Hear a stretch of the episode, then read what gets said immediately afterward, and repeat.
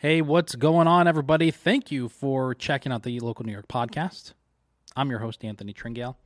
And uh, this week, I'm talking with Isaac from Middle Ages right here in Syracuse, New York. Uh, you know, I, I've never connected with Isaac before. Uh, this year was the first. Um, I've seen him at a couple events this year. I'm buying beer from him at the bar. He came out and did a tasting event, and, and you know, we've connected, and now I've had him on the podcast, and And this is the longest podcast I have done of this year. Uh, I had a great time talking with him.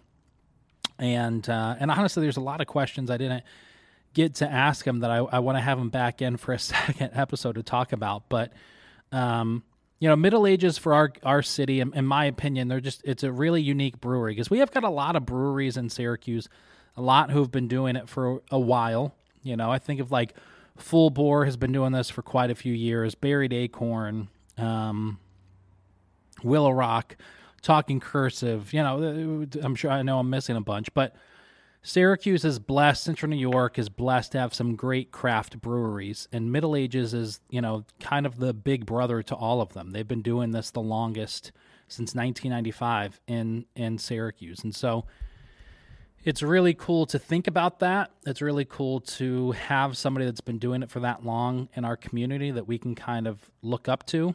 And um, it's really cool to sit down and talk with them. Um, yeah. So I hope you enjoy the conversation uh, as much as I had having it with them. And um, yeah. Uh, what's going on? It's been a while. It's been a while since we put out a podcast. It's been a couple weeks. You know, I, I've recorded a couple episodes now of the Restaurants Across America episodes, and I think I said in the intro to the last one, they are so I- incredibly tenuous to edit. Um, just I do them over Zoom, but the way that I record them is kind of unique, and just I, I have not figured this out, but there is just this weird thing where like, and I know I'm going to geek out, but I take the audio file from the Zoom recording, the Zoom call, and match that with the video from the camera that I have in studio that's pointed at my computer. And the there's just this this like natural lag that happens every second. And so I've spent the last three weeks editing this episode that I recorded with uh, Jimmy from Jimmy's a Pete's in uh, Milford, Connecticut. Uh, to put that into perspective, this hour and forty-five minute conversation I had with, with Isaac today, I could put it out in five minutes because there's no editing. Uh, you know, I've gone over this stuff before in like YouTube videos and stuff, but um, our podcast setup. So a normal podcast that I record here in the studio takes me five minutes to upload it to you. The podcast that I do via these Zoom things takes me weeks. Um, yeah, it's just, it's wild. Um, so that's why we haven't had a podcast out in a while, but I'm happy to say that, you know, we've I've now recorded. I've got four episodes in the bag. I've got the Restaurants Across America episode two that I'm working on. I've recorded an episode with Nate from Ronde Koi brewing company out in Ronde Koi. I've recorded an episode with Andy from Swiftwater Brewing out in Rochester, and now Isaac. And and uh, so we're going to start releasing, you know, a lot more regular podcasts now that I'm kind of catching up on the recordings of them. So excited to be getting those out. Um, I've got a lot to say, but I'm I'm going to reserve that for a different episode. These This is a long enough episode. You don't need a long rant from me in the intro. So I will just say, if you're interested in supporting us and helping me keep these podcasts going, because they, they take time, they cost money, uh, then you can just buy an Eat Local New York card. Head to eat local new york dot com, purchase your card today. It's twenty-five bucks, and it helps you save five dollars every time you go out to eat and spend twenty-five dollars or more at locally owned restaurants. Um, we're also going to be releasing our Eat Local New York hats, the famously that people have been asking. I don't know why I keep using the word famously, but our Eat Local New York hats that people have been asking for uh, to buy them for a while. We're finally getting them made. We're going to get those for sale. And um, yeah, if you're a restaurant that's listening to this and you're on the card, uh, please sign up for our mobile app. You know, if you're on the card, that means that we can geofence your area. So if an app user gets within a certain radius of your restaurant, they'll get a notification reminding them that you're on the Eat Local card. And it's fifty dollars a month. It's very cheap, very, very, very cheap in order to have that feature. So if you're a restaurant listening to this, then please, please, please sign up for that feature. It just helps us continue to do so much for you that we already do. Uh, well, that's it. Uh, without further ado, here is my conversation with Isaac from Middle Ages.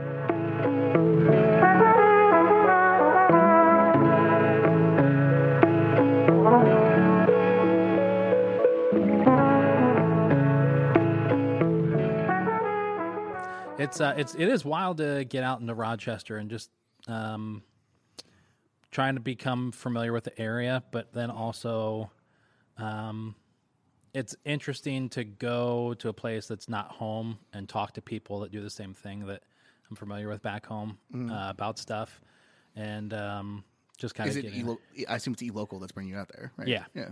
So. I was. Um, I mean, we're Eat Local New York, but ninety-five percent of what I do is Syracuse, and that's where you're from. So. I just feel it's you know it's like uh, uh, like Prestige Worldwide, you know, and then you know all you do is events in your little town. Um, so I I just I had this like. Uh, I don't know what to call it, premonition, feeling, knowing. I was like, I have to go to Rochester. Mm-hmm. I have to start getting to Rochester once a week, starting immediately. So this is my third week going out there. And, uh, yeah, it's been fun. It's nice to get out there and see different food. It is. It's a cool place. I like Rochester a lot. Yeah. Uh, my wife is from uh, Clyde, but her parents are both from Rochester. Okay. So she has a lot of family in that area. So yeah. We're up there fairly often. That's so. Cool. So are you from? Are you from Syracuse? Yeah, born and raised. Uh, I grew up in DeWitt. Went to J D. Um, my dad was raised here. Um, my mom's from Oneida, so yeah, local. Yeah. yeah. Um, I've always really liked it here. Yeah. Um, not never had an urge to leave. You know. No, I never really have. Yeah. Hmm. Uh, I went to college in Ithaca. Yeah. Um, I like upstate New York. I like Syracuse. It's yeah. Uh, It's the right speed for me, you know. It's yeah. It's I like visiting, you know, busier cities or, mm-hmm. or you know, or the country or whatever. But this is like the you know the right pace for me. So yeah, I um, I like Syracuse too. I really do. There's there's moments. Uh, last night was one of them where my we went to dinner at Kasai. We we parked in that parking lot right next to it, that small one, mm-hmm. and um, on the way out. I, like as we're walking to the parking lot, a DoorDash driver pulls up and parks blocking that parking lot. Yeah. And I'm like, what the fuck?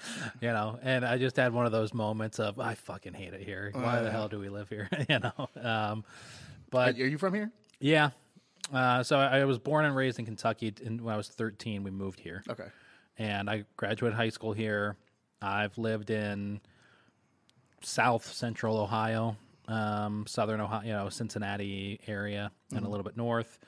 I've lived in te- central Texas for a couple years. Um, just it was like forty-five minutes from Austin. All right. And I've lived in San Diego for a month and then came back. Yeah. So I like it. I do. Yeah. You know, Syracuse is Syracuse. Right. I tell people that it's, it's a unique town. Yeah. It's, you know, you know, you can't expect what you expect other places. You know, it's, it's just, different. Yeah. You know? It is. It's, uh, it's just, if you, if you can figure out Syracuse, you can get shit done. You know, you can do stuff. Yeah. You can make money, be successful, whatever, you know. Mm-hmm. Um, but if you can't figure out Syracuse, you're fucked. Because for sure. Yeah. You know, like what works other places does not always work no. here. Yeah. Um, you know, like I know Syracuse, I know somebody used to work for the Lays. Okay. And Syracuse was a test market at a certain point for Lays. Really? Yeah, this might go back to like early two thousands. Okay. Um, and the way he explained it to me was like, you know, they test products here because they figure if they can get it to sell in Syracuse, then it'll probably work most places. And I'm like, that makes sense. Like, you know, we're a fickle bunch here. That's like, yeah. you know, especially with new things. It's, hmm. you know, it's kind of like we're, you know, you know, a couple years behind in adapting trends sometimes. Um So if it works here, yeah. it'll probably, and it's a, you know, it's the right size market. You don't have to like, you know, it's not a gigantic investment to try something out here. Right. But so there was a period of time where you could get, you know, different Lay's products that were not available anywhere else. That's wild. Yeah. Yeah. Yeah, that is pretty funny. Uh, I wonder what those products were because all I can picture is like you're like a salt potato, potato chip. Well, know? So I know one of them was um, uh, ball soda. Okay. Which yeah. I actually think. Ended up becoming like a, you know, I don't know if it still exists. Yeah. But it was a soda that had like, you know, tapioca balls in it before. Um, oh, really? Yeah, before like w- bubble tea was like big. Huh. Um, That's wild. It was a carbonated, like clear soda. Hmm. And, uh, and again, I do think it ended up going like national, but they were, we were a test, a test market for it. Uh, I've heard that of like different cities. When I lived in Ohio, they said Dayton, Ohio was also like, was there, you know, a test market for every fast food chain. And um, I think actually Morgan, what's his face? Uh, whatever the hell the guy's name is, who did the um, Super Size Me. When he okay, did, I know you're talking about. Yeah, yeah, when he did a second version of that and he made the fried chicken restaurant, they did that in Columbus, I think, which Columbus and Dayton are like very close to each other. So I've heard that at different markets in the past, but it, but everyone has always said it's a test market for every company, mm. about every city, and I've heard it about multiple cities, and it makes a hell of a lot more sense to say this company, it was their test market. Yeah. Not everyone's test market. It was that company's test market. So it makes more sense to say it was Lays' yeah. test market. Hmm. That's interesting. Yeah. It's um, I, I do. I love Syracuse. It's when I lived in Texas, the one thing I always said is in Texas, in, like in Syracuse, it was nothing to call up a friend. Like you just went and hung out at each other's houses a lot mm. here, yeah. I felt like. And in Texas, it wasn't like Killeen, where I lived. It wasn't like that. You You went out and did stuff. You didn't go hang out at your friend's house. Um, and so that was one big thing that I felt like was really different about Texas and Syracuse. But, um, I interviewed this guy for the podcast back right when the pandemic started. He's a New York City real estate broker for restaurants, and primarily restaurants. And so he was asking me what Syracuse is like. And I described it as Syracuse is about five years behind Buffalo in terms of trends and what works. And Buffalo is about five years behind New York City, or maybe even more. So that kind of gives you an idea of what Syracuse is like. Yeah, I mean, I agree. Uh, it's also kind of weird because some trends, I don't know, seem to like skip New York City. Like, mm. like New York City was way behind in craft beer for the longest were time. They? Yeah, they were. Uh, like compared to um, the craft beer, you know, you know, um, Portland okay, uh, yeah. com- compared to you know. San Francisco, compared to like where craft beer blew up, um, you know, Denver. Mm. Um, and I m- honestly, part of that might have to do with real estate costs. Yeah. It's, you need a lot of space to build a brewery. Yeah. Um, and mm. just the distributors have always had really big control mm-hmm. in New York City, going back to the three tier system, um, yeah. where, you know, they're selling the, you know, the main domestics, Budweiser, Miller, Coors, you know, um, but it, I mean, even now there aren't that many like brew pubs in Manhattan. Right. Um, there's more breweries when you get out to like, you know, the other boroughs. Yeah. Um, hmm. But those are rel- like a lot of them are relatively new in the whole craft beer thing. You know, twenty ten or later. Yeah. Um, huh. You know, when you think other half or uh, single cut or yeah. I mean, the, the early one was Brooklyn. Yeah. Right. Um, but even then, most Brooklyn never really had a large brewery. Hmm. Down there, almost all their beer's always been contract brewed. Hmm. Oh, really? Yeah. So wow. Um, you know, uh, you, you're probably familiar with Stay Fresh Designs and Tommy Lincoln. Mm-hmm. So Gabe, who works for them, is a project manager. She worked at Brooklyn Brewery for years. Okay. Yeah. Um, that's wild uh, that they did so much contract brewing. Yeah. No, it's the vast majority of their product is contract brewed, and they actually they don't even have the brewery, the brewery they don't have the brewery in Brooklyn anymore. Really? The production facility is closed, yeah. Wow. Um, most of their beer is brewed in Utica at F X Matt's. Stop it. Are That's you serious? Yeah. No, come on. That's fucking crazy. Yeah, it's one of their number one products, yeah. Uh, it's, it, uh, somebody who worked for me um, worked there before, and he's like, yeah, we were brewing Brooklyn Lager a few times a week. That is insane. Uh, So F X, their F X Matt, they do like that's Saranac, right? Yes. Yeah. Okay, so they do all the Utica Club and all that kind mm-hmm. of shit. Yeah. And then your other big one is Genesee out in Buffalo. Mm. Yeah, Rochester. Right. Rochester, yeah. That's right. Um, and they're uh, they're pretty big, correct? They're the they're the biggest one in New York State besides uh, the Baldwinsville Budweiser plant. Really? Yeah. Oh wow. Yeah. Um, it's it's kind of like uh, this is reminding me of a conversation I just had with Nick Pascal talking about what brands Buffalo Trace owns. Buffalo Trace owns like every brand that you can imagine in bourbon. They've got like the Buffalo Trace that everybody knows, especially recently, but this Sazerac rye that I have over there, that's them. And Pappy Van Winkle, that's them. And they've got like everything he was saying from like the shittiest to the best. Right. Um, and that's wild. It's, it's, uh, that's crazy. I can't believe that fucking F X. Yeah, I know. It's, and again, they, you know, Brooklyn is their own brand. Yeah. And they did have their own, you know, Garrett Oliver is their own brewmaster. He's one of like the most influential brewers in the country. Um, and they did operate their own brewery for, a decent-sized brewery for a very long time. Yeah. And I, I, I would imagine they still have at least a small hmm. system for test batches and stuff. Yeah. I don't know for sure. Um, I just know that the, the main production facility closed in Brooklyn. Um, huh. But, no, it's... But, yeah, contract brewing is... Once you get to a, a certain scale, it's more common than most consumers realize. Yeah. We were in Hawaii for our honeymoon, like, right before, like, the February of the pandemic. Oh, wow. Yeah. And... um we took a tour of, uh, what's the big one on the Big Island? They do, like, Big Wave and shit. It's either Kona or Maui. I always confuse Kona. the two. Kona. Yeah. So Kona's the one that's, I think, is owned by InBev? Or... Yes. Yeah, okay. Yeah, now yeah. They, yeah, yeah, yeah. And so when we were taking the tour of the brewery, like, I was, the, the guy I was talking about, um, he was saying, like, even some of the beers that you would get on the island in Hawaii don't come from that brewery. They come from, like, Colorado and stuff. Yeah. And, um, and so I was asking the questions of, well, how do you...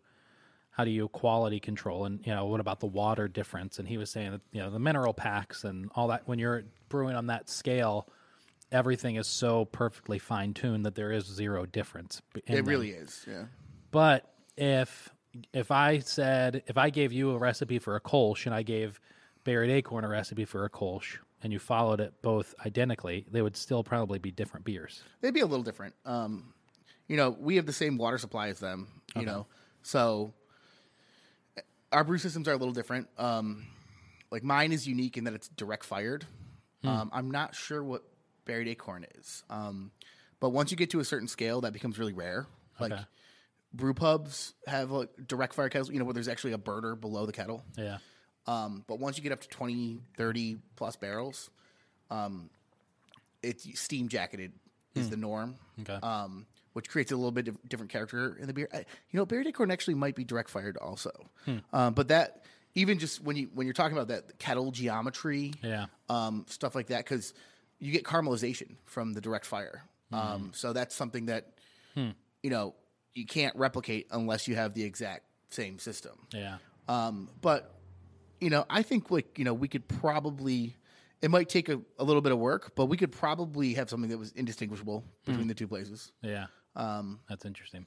Yeah. Um, again, the water source is a big thing. If you don't have the same water source, then it's you really need a reverse osmosis system, which is what strips the water down to bare water, mm. and then you add the minerals back that you're looking for. Gotcha. Um, where I know neither him or I have that. Yeah. Um, so we're just working with the Syracuse Municipal Water. We're really lucky here. Um, it's almost all from Skinny House Lake. Mm-hmm. It's not super hard.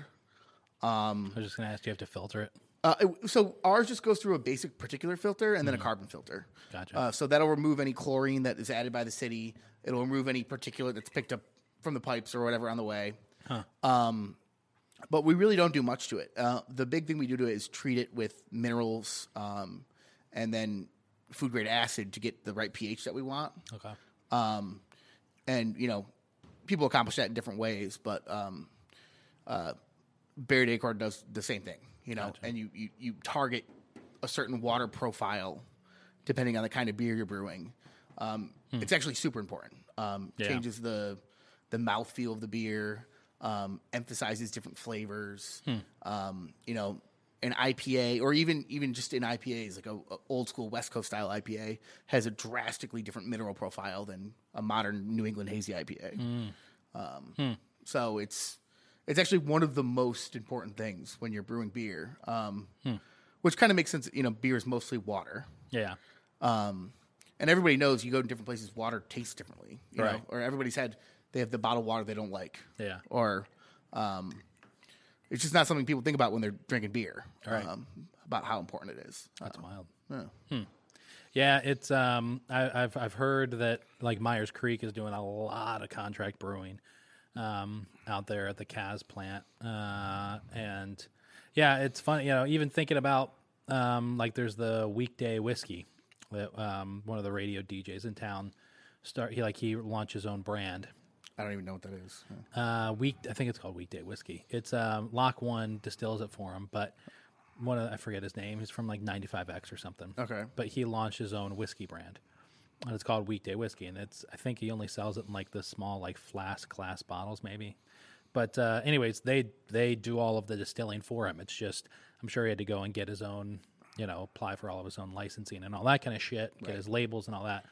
But he probably needs a place to store it that's bonded and secured by the federal government. And yeah, it's the alcohol regulations are crazy. It's, yeah, yeah, they're stupid. Yeah, it's nuts. Yeah, um, but uh, but yeah, so he's created his own brand of whiskey that now he's selling, and um, yeah, it's just interesting to think about. Like, it's still very challenging, obviously, and I want to talk about that. So it's very challenging to sell alcohol, make yes. and sell alcohol. Um, but at the same time, it's relatively accessible to anybody because of contract brewing. Right. I mean, if I came to you and said, I've got everything set, all right? Like, I don't know if you do it, but just hypothetically. Yeah. Um, I could go to any brewery, most breweries in town, and say, I've got everything set. I've got my licensing and yada, yada, yada. I've got my labels and everything's mm-hmm. approved and I've paid for everything. And I want you to brew this beer. I could go get it done. You could. It yeah. Maybe be a dumb idea and cost me a lot of money, but I could do yeah, it. Yeah, so contract brewing, at least with beer, I don't know much about the, you know, the, the hard alcohol yeah. side of it. But um, with beer, um, especially if you're just distributing, mm-hmm. the margins are tiny. So if you're contract brewing, you know, the contract brewer has to get their margins additionally. Yeah. So then that's cutting into your margins while you're distributing. So you really need some serious volume. Yeah. To make it even worthwhile. Yeah. You know, it's you're talking you're talking lots and lots of beer. um, hmm. It's, you know, yeah. thousands and thousands of barrels of beer hmm. to be able to make it worth it just for a really, even just a really small team of people, yeah. you know, it's, uh, even though you don't have the overhead and such, just to be able to pay yourself, you gotta, yeah, you gotta sell a lot of beer. It's, you know, you know, it, people don't realize that, you know, so when I sell a case of beer or a keg of beer, I sell it to a wholesaler who then marks it up, mm. who then sells it to a retailer who then marks it up. So, you know, if I have a ten dollar six pack on the shelf, I'm only I'm getting less than five dollars yeah. for that because again it's been marked up twice, um, hmm. and it's expensive. You know the yeah. like the ingredients, the packaging, the, especially the packaging, hmm. is really expensive. Yeah. So if you want to be in the price range that most beer is, you know, yeah. and still hmm.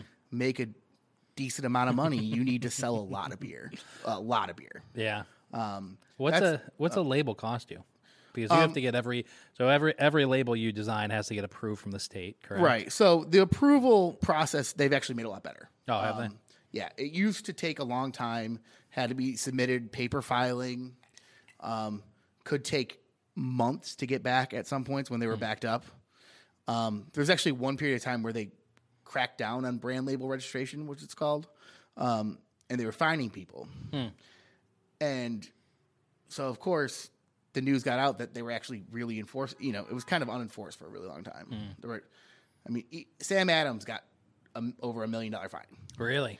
Because they only had one of their products registered in New York State. Out of, you know, you're thinking every, not just the Sam Adams beer, but Truly, yeah. Angry Orchard.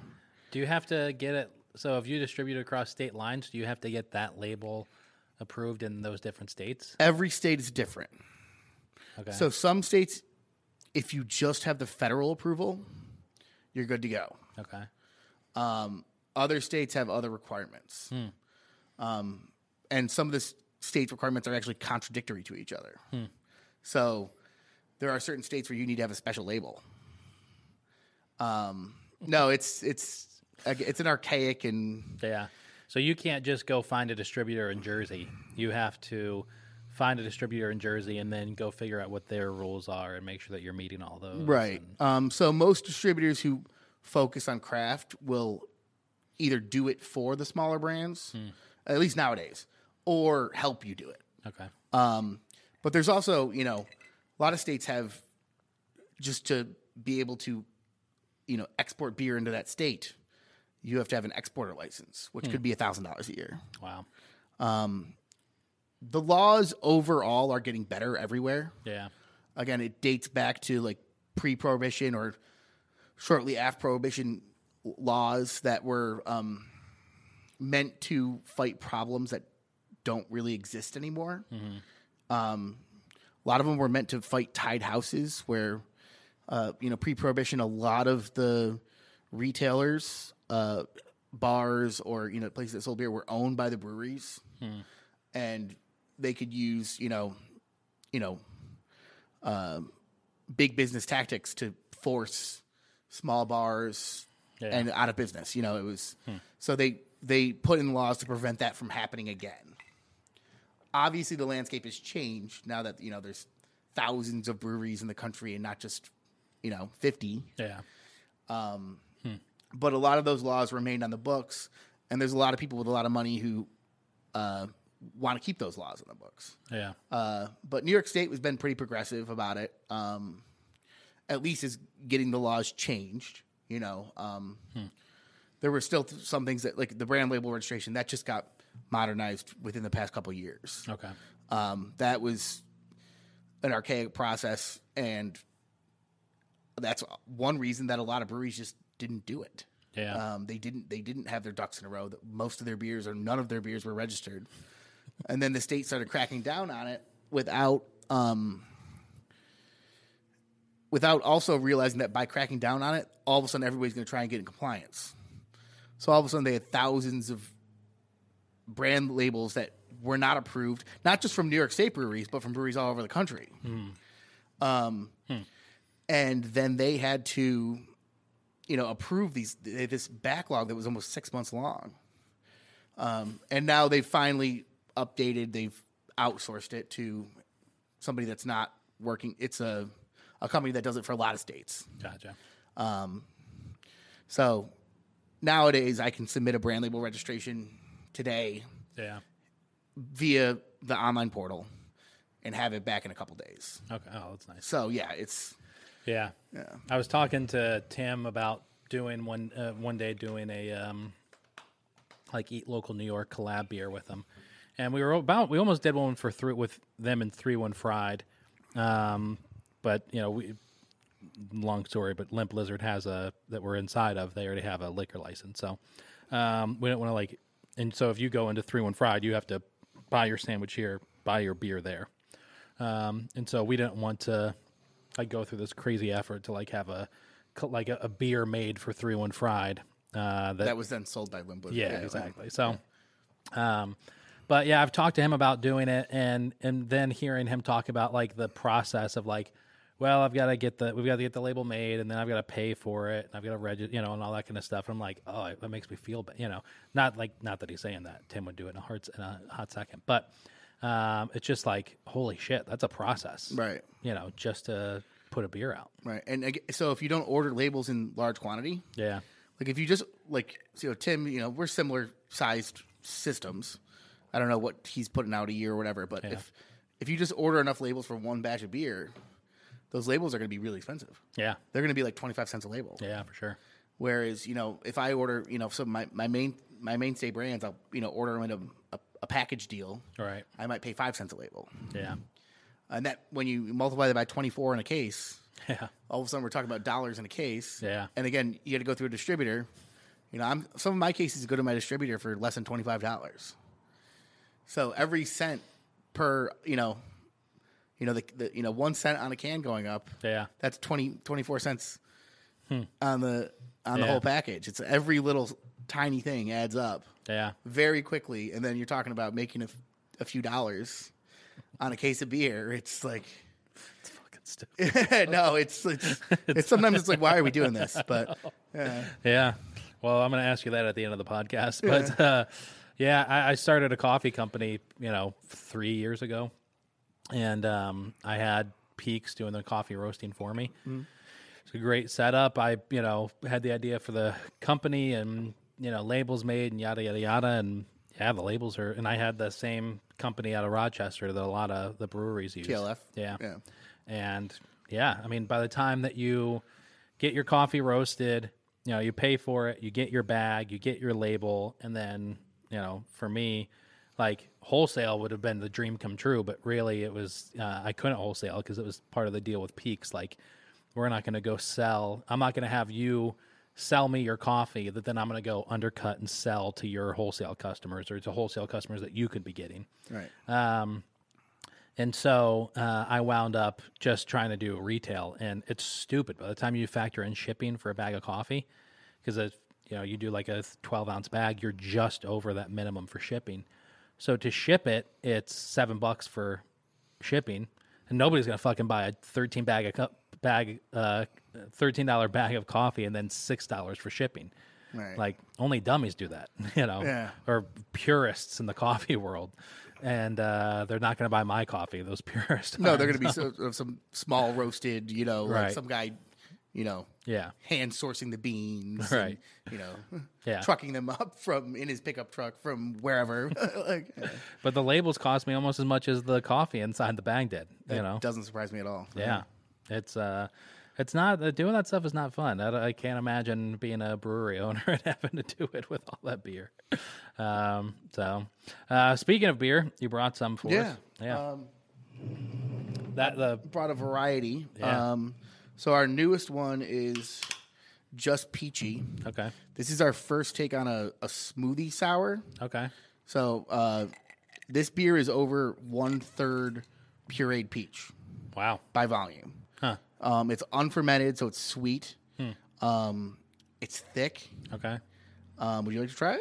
Yeah, sure. So I recommend rolling yeah. the can first. All right. Because, again, the peach ends up having solids in it. Yeah.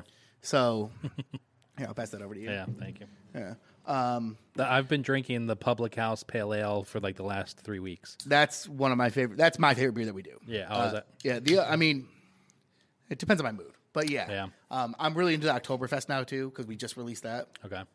Um. So that's brand new. Yeah. And then I also got the Rain or Shine, which is our, which is our twenty-seventh anniversary beer. So okay, yeah, I had that. I had one of those, but the Public House Pale Ale. I'm a Pale Ale fan for sure, so yeah. I've been drinking that a lot. Yeah. So have you done the smoothie sour thing before? Uh, yeah. I'm typically not a fan of them. Okay, I won't be offended. Okay. It's, uh, you know, I just figured it's our newest thing. You should probably try it. Um, wow, that tastes like a peach. Yes, it's that's the whole idea. Yeah. Um, it's not my everyday go-to beer. Mm-hmm. Um, yeah. Wow. They're really trendy right now. Yeah. Um, and, you know, it's cool to see how beer evolves over time. Yeah. You know, I'm not one of those people that to say, like, you'll get people, you know, who are like, that's not beer. Yeah. It's it's one-third fruit, mm-hmm. like unfermented fruit. Like, and I just say to them, you know, beer is an evolving concept over time. Mm-hmm. You know, Hundreds of years, I mean, hundreds of years ago, hops w- wasn't even a thing in beer, hmm. and beer's been being made for thousands of years. Yeah, um, fruit has always been an important thing in beer. Belgians have been using unfermented fruit in their beer for decades. Hmm. You know, modern the lambics that are sweetened with mm-hmm. um, fruit. Yeah, yeah, that's wild. Yeah, that's really good. I typically don't like them. Most of them are. Most of my experience with like a smoothie style beer is like way too sweet. Yeah. It doesn't really taste like anything but just way too sweet, whatever the fuck they put in there. Uh, but that just tastes like a peach. Yeah, so I tend to agree with you that mm. they're. We tried a ton of them before we did our first one. Mm. Um, a lot of them use a lot of lactose, yeah, uh, which is another unfermentable sugar mm. uh, that adds sweetness to the beer. You know, typically you originally used in like a milk stout, yeah, to give it sweetness, but um, mm. now frequently used in New England I P As or. Yeah, smoothie sours. Yeah. Um, I just don't really like lactose in yeah. beer, so we decided not to do it for this one. Now, I'm not saying we never will. Yeah, uh, you know, uh, we we came up with the name Just Peachy, and mm-hmm. we're like, you know, it's a cool name, and we're like, you know what? We had the, all these ideas of other stuff we were going to add to it because mm-hmm. smoothie sours tend to be heavy in adjuncts. You know, yeah. we we were talking about doing a peach cobbler beer. Mm. You know, with cinnamon and lactose, and yeah, um, and then we're like, if we're gonna call it just peachy, it should just be peach. Like that's like, what are we doing? Like, yeah. So that was our first one. Um, I'm sure we'll do more. What's uh, what's your process in coming up with a new beer? Um, hmm. So a lot of it's just seeing what other people are doing, mm-hmm. um, seeing how the the where the trends are going. Yeah. Uh, and then figuring out our own take on it. Uh, we'll try a bunch of different styles. Mm-hmm. Um, you know, it's it's it's hard to be really really original. Yeah. You know, w- with anything food or beverage related. You know, you, you got to come from some sort of starting place. Mm-hmm. So, you know, we try a bunch, we, we read a lot, um, and then we, you know, I collaborate with our head brewer. Um, his name's Jeff Farrell. Um, yeah.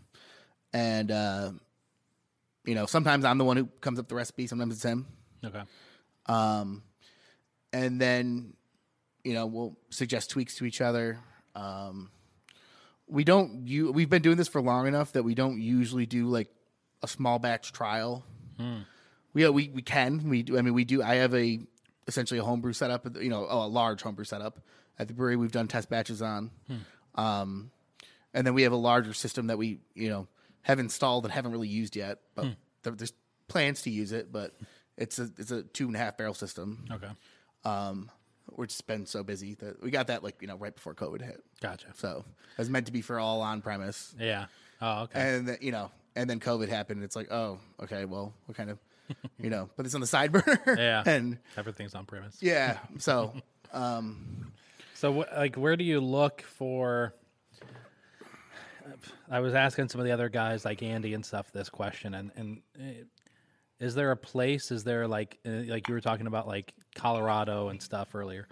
Is there a place that you look and you say, okay, this is, if I'm going to look for inspiration, if I'm going to say, I want to find out what like the newest thing is happening in the country in terms of beer, I'm going to look at this place? Uh, I'm going to say no. Okay. Um, b- before, you know, the, you know, ten, fifteen years ago, I would say the West Coast. Yeah. Um. Portland, Oregon, you know, San Francisco, um, Denver. Well, it's not the West Coast, but yeah. Um, and then after, I mean, after beer exploded everywhere, yeah. Now it's like different things come out. New England I P As are really associated with New England, right? And you know, you know, the Alchemist in Vermont, um, you know, Lawson's, yeah. Fiddlehead, um, Treehouse. Mm-hmm. They were the innovators. Um, But now it's done everywhere. Yeah. Um, this Rain or Shine I P A, um, they call it a cold I P A. Um, it's really just a modernized version of a India Pale Lager, okay, which is kind of a big thing for a while. Yeah, um, just using modern hops, um, different techniques that have uh, come out over the past ten years, um, which I think it actually it's kind of like the. The best form or the purest form of an I P L. Okay. Um, most of them use an adjunct. Like ours uses a lot of corn to lighten the body. Hmm. Um, you allow the lager yeast to ferment at a higher temperature, which allows some of the fruity esters from the yeast that are normally suppressed by a cold fermentation uh, to express themselves, hmm. which works well in um, a modern I P A that uses all these fruity hops. Okay. Um, complements them well, uh, but you still get that like crisp finish of a lager. Yeah. Um, and that was originated by somebody in San Francisco, um, mm. I believe, either San Francisco or San Diego. Um, but then he was the first one to call it. You know, he came out with it, called it a cold I P A, mm. talked to people about it. You know, there's blog posts here or there. Then all of a sudden, everybody starts doing them. Uh, mm. You know, I don't know if it's something that'll be a, a staying force like New England I P A. Yeah. Um. But yeah, I mean, uh, and you know, homebrewers tend to be like some of the most innovative people out there. Yeah, I mean, there's a lot of terrible homebrew beer, right? Yeah, and believe me, I've had it. Um, but every now and then, they're able to innovate in ways that a commercial brewery can't. Right. I was just thinking about that when you were saying that. I was thinking like, there's probably a lot of people out there who have just decided, I'm going to take this traditional recipe and I'm going to add whatever you know. peaches to it, whatever the fuck I'm going to do to it. Yeah. And, um, and, you know, trying to make it like really innovative or interesting. And part of it probably just sucks. you know. And then so I'm thinking like, okay, you're gonna make like you're gonna be the first to make the cold I P A, but then you have to go out there and sell it, right? You know? Yeah, that's and as you know, as a business, that's a very important part of the equation. You yeah. can't just do whatever you want and hope it sells, right? You know, you need to make product that people want to buy. So one thing I've been really interested in, and I'm I'm I'm still trying to get my head around it, is, um, and I think it's just my personality. I'm a hundred percent into something. So if I'm I'm changed, it's changed a little bit over the past couple years, but typically, like with cocktails right now, I am all in with, on it. With delicious, by the way. Thank you very much. Yeah, I'll, I'll go to glad you like it. Yeah. Um, I'm all in on it. Like, I'm researching and looking at, you know, like I just did a video on a sidecar.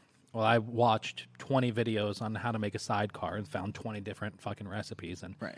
you know, and was reading blogs on it and all that kind of stuff. And, and I'm thinking to myself, okay, so this is like a pure classic sidecar. So I'm interested in that. And when I go to a restaurant and they make a shitty, like, and I order a drink and they make it in the incorrect way, I'm thinking to myself, well, this person doesn't know what the fuck they're doing. Um, so I'm passionate about, as a consumer, I'm passionate about what's in this. Like, you were talking earlier, um, you could make, you know, whatever, a kolsch, and one batch to the other may be a little different, right? Sure. So as a consumer, I'm thinking to myself, I wonder if I could notice that. I wonder if, like, I go in all the time, if I could, like, one of the things that I'm constantly impressed at with local breweries in Syracuse is if I have their same brand multiple times in a year, if I don't notice a difference, mm-hmm. and there's some times where I notice a difference. You know, it's like going to a restaurant on a Monday and getting the chicken sandwich and going on a Thursday and getting the chicken sandwich, and it's completely different. So I know I'm kind of all over the place with what I'm talking about, but in my head, for like a craft brewer, I'm thinking like, it's got to be hard, uh, to me, it's hard to put myself in your shoes and say, um, or think, I only want people that are really into it. Like, I only want, like, the craft beer enthusiast or purist who's going to, like, think about, hey, this is one-third unfermented peaches, and this is a big deal, and, you know, yeah. that kind of stuff. But in reality, the majority of your customers are probably just like, eh, I don't fucking care. I just want to drink this beer and get yeah, drunk. It tastes good. Yeah, yeah. yeah. Tastes good, and, you know, it has alcohol. That yeah. that that rant was to lead up to the question: is uh, do you struggle with that at all? Are you a are you a no? Beer... I don't struggle with it. Okay. Um, Tell me why. As long as people are enjoying my product, I'm happy. You know, and honestly, that's one of the most rewarding things about being in this business mm. is seeing people enjoy your product, no matter what level they're into it. Mm-hmm. You know, if it's, you know, your grandmother and she's somebody who swears she does not like beer and then she tries something like that and she's like, oh my God, this is good. Yeah. And she doesn't care why it's good. Mm-hmm. That makes me happy. If it's somebody who's the geekiest beer geek you've ever met and they want to talk to me about fermentation temperatures and water profiles and whatever else, as long as they enjoy my product, that's so rewarding to yeah. see something that you make, uh, you know, is hands-on, that I'm involved with every day. Um, and to see them enjoy it, that's just, that's all I care about. You know, it's, I don't care about if, I don't care about why you enjoy it. I just like to see you enjoy it, you know? Do you get a lot of those at Middle Ages? What do you mean? Like the, the geeky purists? So the geeky purists make up a small percentage of beer drinkers. Yeah. You know, like ten to twenty percent is probably pretty generous yeah. of the of beer. I mean, in general or here? In general. Okay. Yeah, most people who drink beer and even, you know, even craft beer. It used to be that a bigger percentage of craft beer drinkers were the people who were really into it. Yeah. But now it's, you know, you get tons of people who know don't know much about it. They just know they like I P As. They know they like hoppy beers. They know they like sours. They know they like wheat beers. Yeah. And that's all they know. They don't really care to know more. Yeah. Which, you know, I mean, hmm. I'm the same way with some things. Yeah. Like, you know, I wine. Yeah. You know, I know I know a decent amount of wine, probably more than the average person, just because it's alcohol and I know how the process works. And inherently, you you learn about, you know, different alcoholic products being in the industry. But I know, you know, I like dry red wine. Yeah. Um. Hmm. And a lot of times I couldn't tell you why I like one better than the other one. Yeah. Um. I tell you I don't like sweet wine. Right. Yeah. Like, so, hmm. you know, there are categories that where I'm, a coffee is another example. Yes. Where I enjoy good coffee, but I couldn't really tell you why I like one cup of coffee more than another cup of coffee. Yeah. I mean, I, I love I love coffee, but I go to Dunkin' Donuts just about every morning, you know. Fair enough. Yeah. yeah. Um, you know, Big Mike from uh, I B U used to do that all the time. If you didn't know what kind of beer that you wanted, he would say, well, how do you drink your coffee? You know, and then he would suggest something from there. Right, which I've always thought that was... Um, Mike was one of the smartest people in the beer scenes around here. Yeah. Um, I... One, once I started to take over in the brewing process, like from my parents, mm-hmm. um, he was somebody I consulted with wor- working on water profiles, mm. the mineral additions, um, because he just was... And it was before I really knew much about it. Before I had really gotten, like, you know, taken over the brewing process...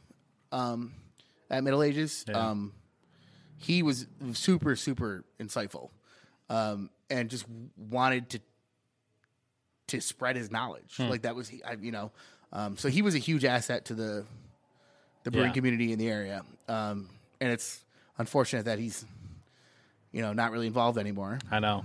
It's um, I first so I B U is like the first craft brewery that I got involved with with Eat Local and.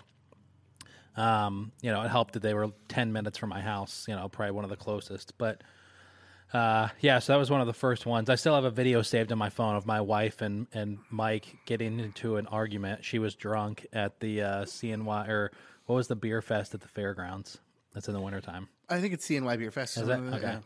So, um, uh, her and him getting into an argument about the, uh, scientific viability of breaking the seal, you know, and uh, so, you know, and she's drunk and like in his face and pointing and, you know, and, uh, but uh, yeah, I'm so I, I miss I B U a lot. I can um, I can see Mike having that that that, uh, without, that argument. I imagine he was on the, the there's no there's no validity to it. Yes, it's side and yes, your, yeah. and your wife was at the no, it happens. yeah. It's a real thing. I I completely imagine. I can I can.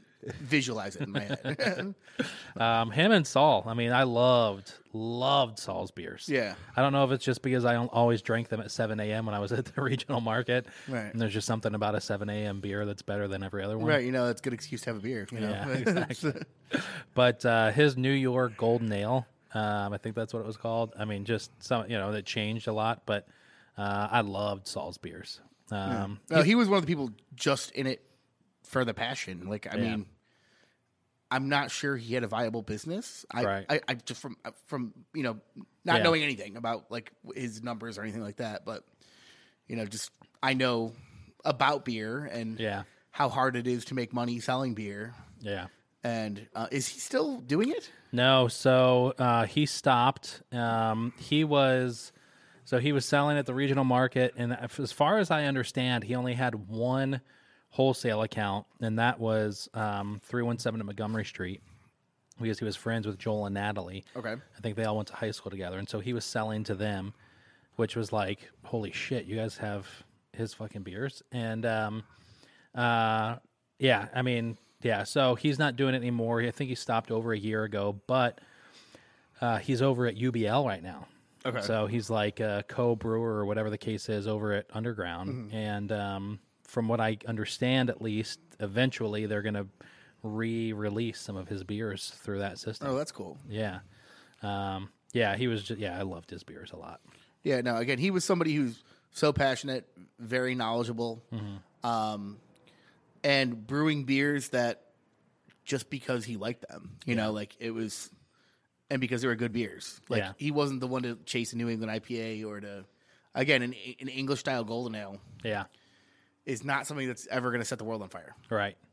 But uh, the, there's something about, uh, maybe it's just me, because I used to sm- I used to smoke cigarettes and listen to a lot of sad music. Um, there's something about a large bo- glass bottle of beer that can't be resealed. I mean, no beers can be resealed, but right.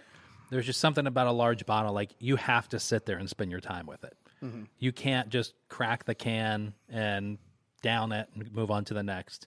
You can't just get a pint of it. If you're opening that bottle, you're going to be there for a little bit drinking it, mm-hmm. um, or you're going to waste it. And, you know, who wants to do that? Yeah, no, it was uh, what he did was very unique. Yeah. It was, and I think he's probably one of the most respected people in the area, yeah, beer-wise, because of that. You know, it's that it's that he really put his passion into it. You yeah. know, it, it was almost like it wasn't a business. Right. It was just, I mean, it was a business, yeah. but it was also a passion project. Mm-hmm. Um, so. Yeah, maybe it's the two drinks or I don't know what, but I'm starting to get sad talking about this, yeah, so let's right, move yeah. on. uh, so uh, what's the history of Middle Ages? I mean... Yeah, so um, my parents uh, started it in nineteen ninety-five, mm-hmm. my mom and dad. Um, uh, my dad uh, had um, come from...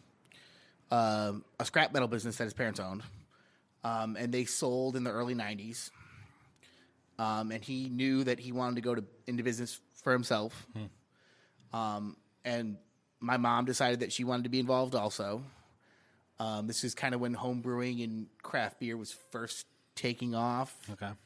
Um, and so he was home brewing at the time. Um, and then he...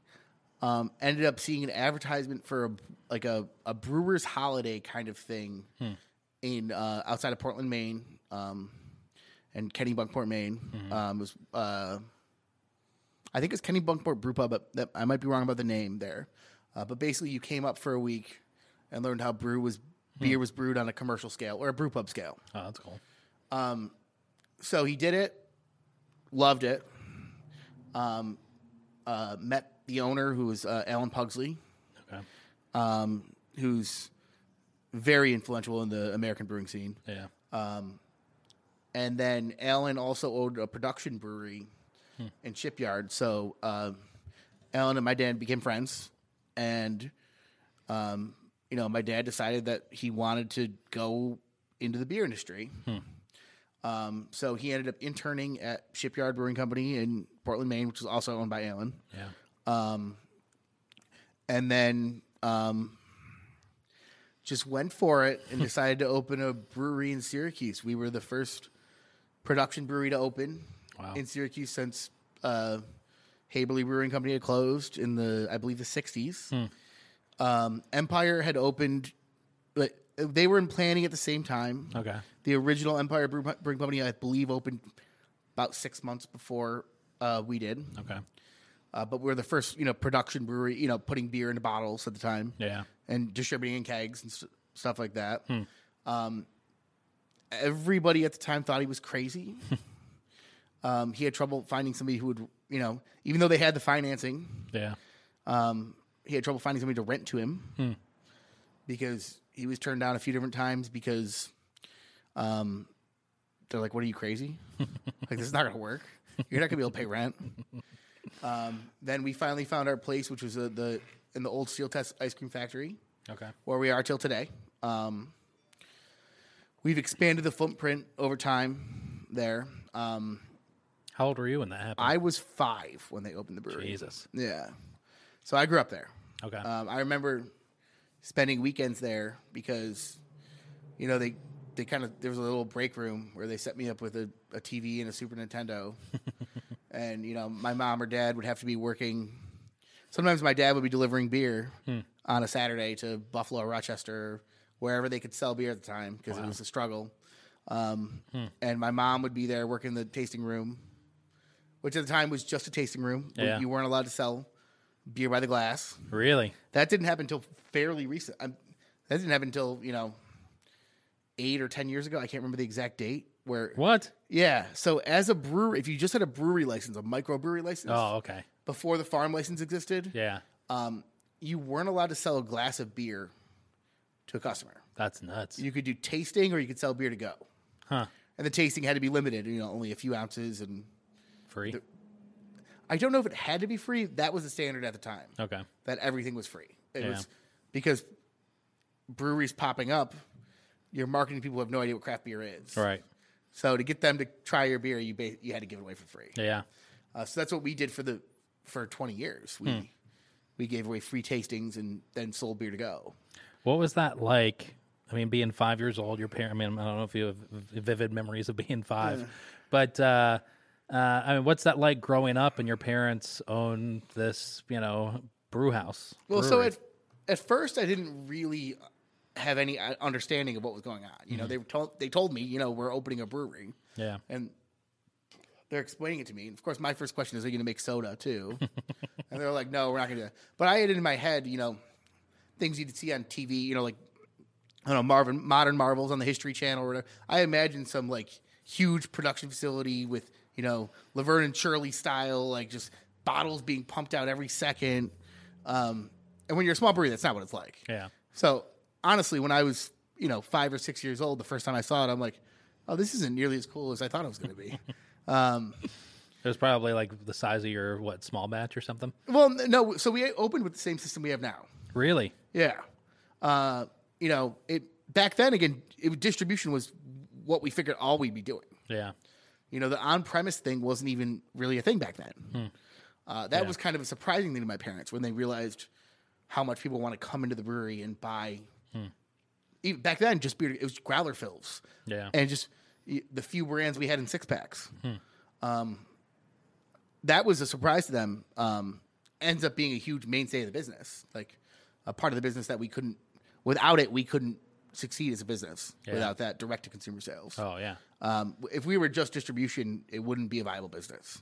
No. Um, we need we rely on that, you know, the higher margin direct-to-consumer sales to actually make it worth it. We're not big enough that we could rely on just distribution. Yeah. And that goes back to the beginning.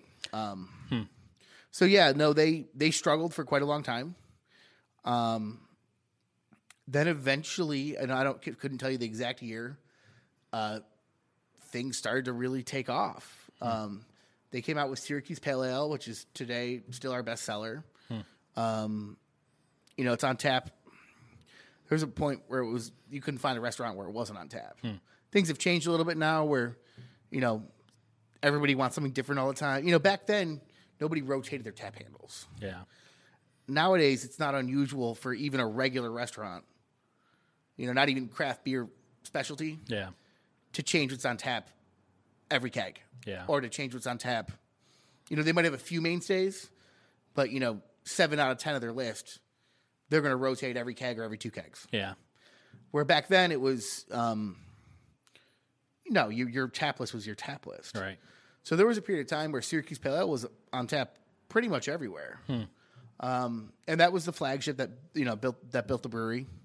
Um, into what mm. it you know became, um, which what made it successful, um, and then you know uh, over time they added on you know the twenty-two ounce um, bombers, um, Wailing Wench, Dragon Slayer became kind of yeah. like cult hits, you know. Um, even then, where we you know only distributed locally or in New York State or a little bit in surrounding states, there'd be people from across the country who knew about Dragon Slayer, knew about, you know, Wailing Wench or some of these, you know, higher end, more unique beers that we were doing at the time. Those were big beers for me, like even when I was younger. Um, you know, when I was like, I can remember in high school being in a Wegmans or wherever and seeing those bottles. Right. You know, yeah. and uh, yeah, I mean, even then it was like, wow, this is uh, this is a very cool thing, you know, before yeah. I was legally drinking beer. Right. Um, So, yeah, that kind of, you know, that made a name for us, like, in the beer world. Mm-hmm. Um, and then, you know, Syracuse Pale Ale kind of made a name for us locally. Yeah. Um, and then I became involved in two thousand twelve um, after I graduated college. Um, when I went to college, I did not have any interest in being hmm. involved with the company. Um, and then as any other college student would be like, oh, my parents own a brewery. I should probably want to be involved with this. My parents were, you know, um, I'm fortunate enough that my parents said, hey, finish your degree, yeah, and then you can still come work with us. Were you able to, like, drink a lot in high school and stuff like that? No, my parents were, I mean, I'm not going to say it didn't happen. Yeah. Um, but no, um,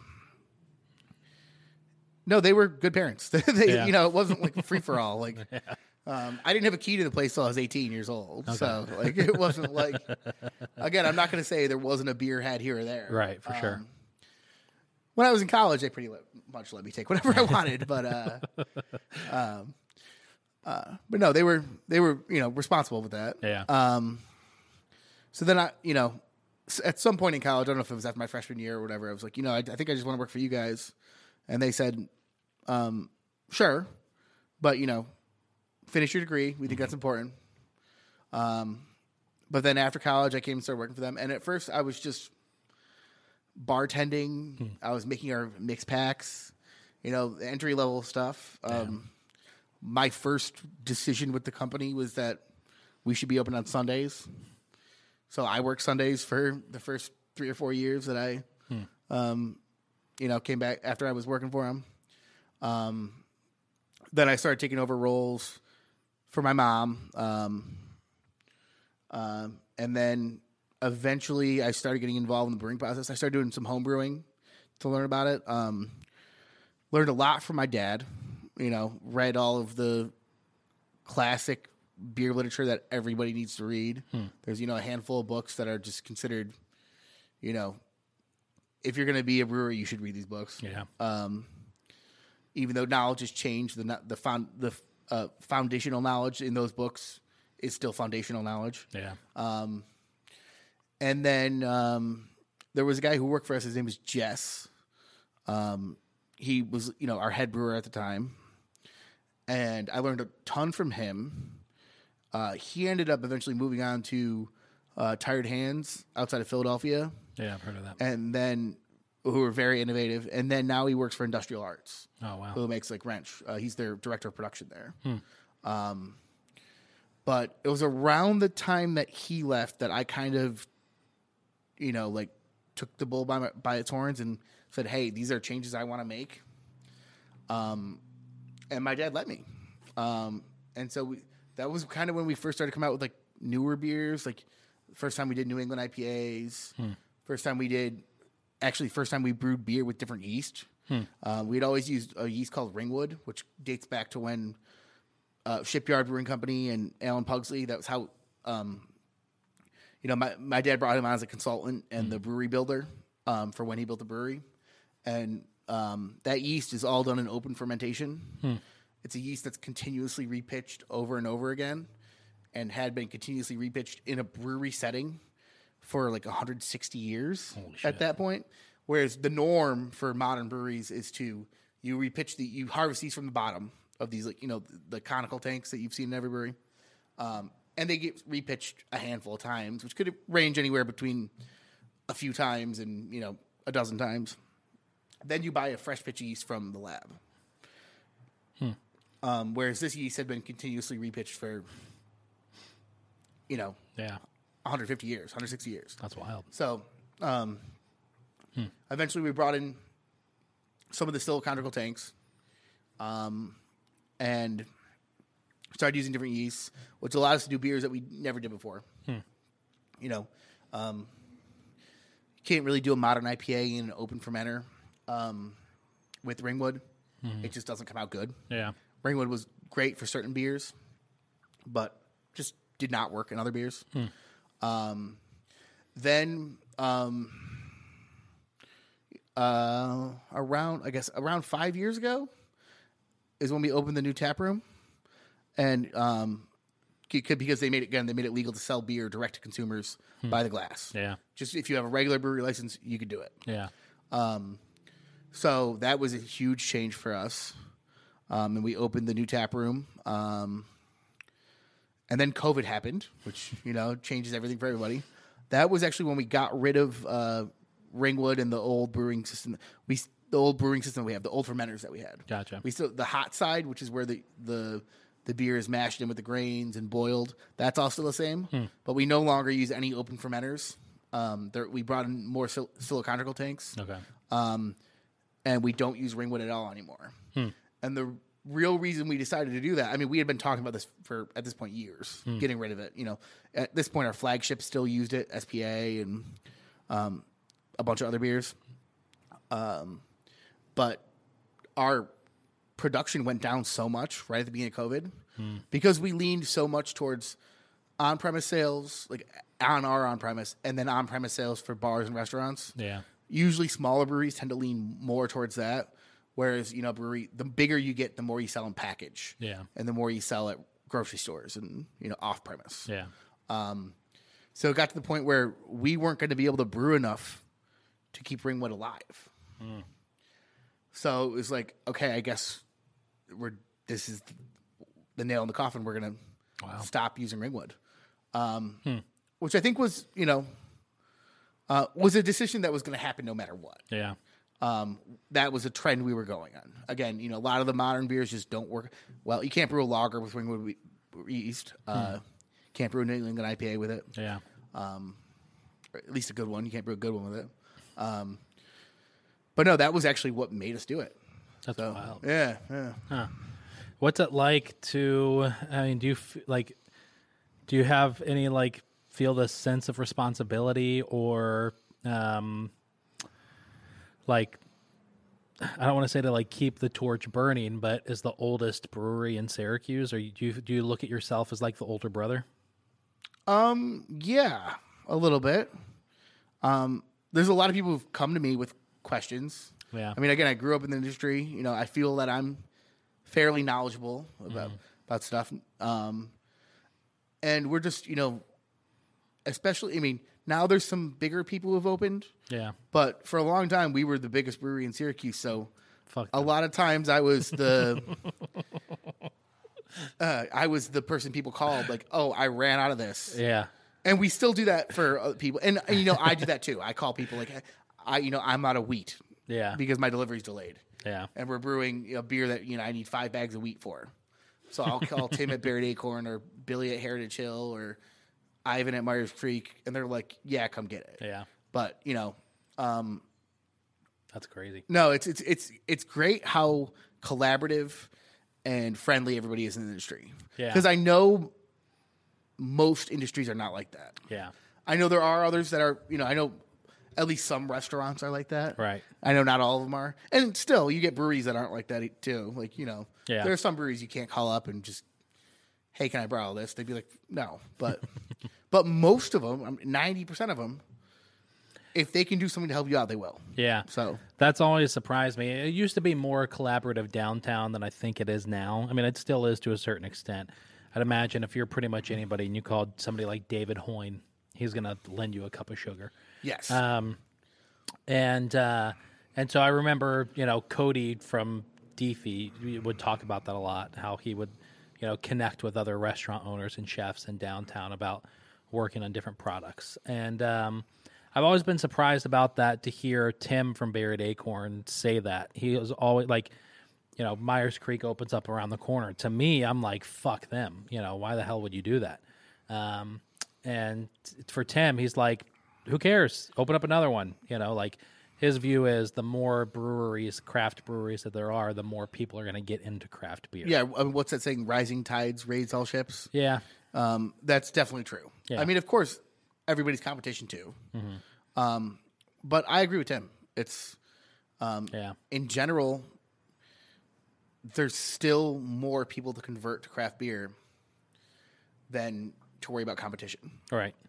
Uh, we're not a place like Denver or Portland, Oregon, mm-hmm.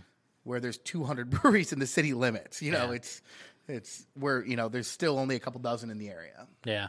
There, there is room for more.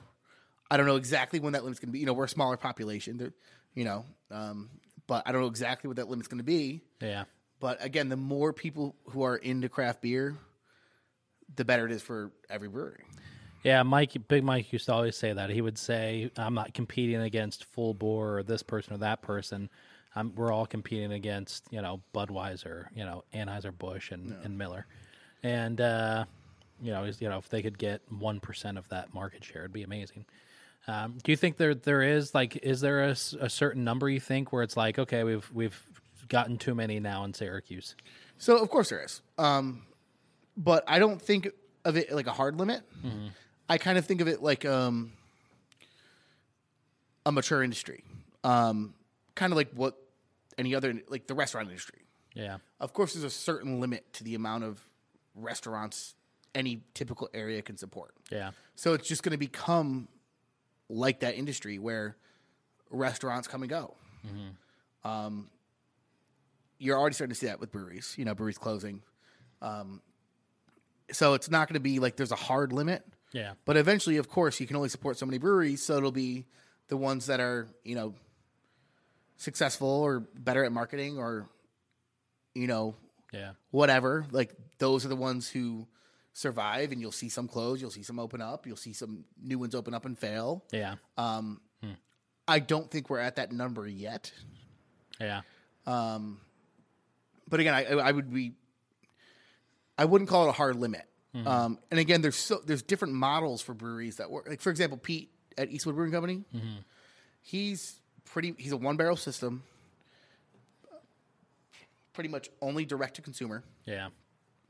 Um, I mean, I, he does have some other, you know, some accounts that he sells beer to, but pretty much, you know, pretty much just selling pints across the bar, right? Or growler fills to go. Yeah. Uh, you know, very low overhead. Um, so it's essentially a neighborhood bar that makes his own beer. Yeah, right. And how many of those can you support? I don't a lot. You know, like yeah. depending on certain neighborhoods. I that, think it would be it would be cool to see. Um, I'm not saying that like the majority. I would, I'm not saying I, I I would like to see the majority of Syracuse go this way, but it it would be cool, and it gets back to viability and, you know, finances and if you're going to make money or not. Um, more. Small setups, I think, pop up, mm. you know, that are like focused on, hey, we're putting out like these, this small number of really craft, like really craft beers, high end beer, whatever the case is. Uh, that'd be cool to see, you know. Yeah, I think uh, that kind of goes back to what we were touching on earlier. Yeah. Where Syracuse tends to be a little bit behind the trends. Yeah. Uh, I think in some bigger cities, or at least trendier beer areas, you're already seeing places that, um, super, super special. Like, they're only doing barrel-aged beers. Mm-hmm. Um, or they're only doing, you know, like these certain type of sours. Or they're only doing these I P As or stouts or whatever. And they're selling out every weekend. They're only producing a small amount. Mm. Um, I think U B L is actually kind of like an example of a place that's doing that. He's, yeah. he's putting out these awesome I P As. That's mostly all he does. Yeah. I mean, he does do other beers, of course. Um But, you know, very small setup. Yeah. Direct to consumer. Mm-hmm. Um, again, I don't know how many of those are viable in Syracuse right now. Yeah. Just like, you know, I don't know how many super high-end restaurants are viable in Syracuse right now. You know, you yeah. got Eden, you got Saint Urban. Amano, I would sort of put in that level, but they're not high-end, but, I mean, their quality is, but they're not. Yeah, know. the quality is there. Yeah. Um, But, you know, it's super specialized. Yeah. You know, like Saint Urban Wine Bar, like just like it's like you feel like you're in New York City. Yeah. Um, Eden, this ultra unique concept. Yeah. Everything's grilled over real wood, right. like right in front of you. Yeah. Um, yeah, I don't think Sy- Syracuse can't handle many of those concepts right now uh, by any stretch of the imagination. And, um, yeah. You know, I, I don't really know what the next wave is going to be in Syracuse and when it comes to food and and restaurants and that kind of stuff, because the um yeah, I don't know what that next wave is going to be. Um I think we kind of uh, I don't know if it's graciously, but we've kind of skipped over the ghost kitchen, you know, uh, virtual kitchen phase. There's some that are doing it. You know, Funkin' Waffles is doing a massive virtual kitchen business. What is, right what is now. theirs? Uh, so they've got like three different, three or four different concepts operating out of their kitchen that is just, um, uh, just on Grubhub and DoorDash. Um, I didn't know that. Yeah, so like the two of them are like breakfast concepts, like breakfast sandwich concepts. Um, Yeah, so they're doing it. You know, John's doing it at Three Lives with Monkey Brains. Yeah. Um, Obviously, you're doing it.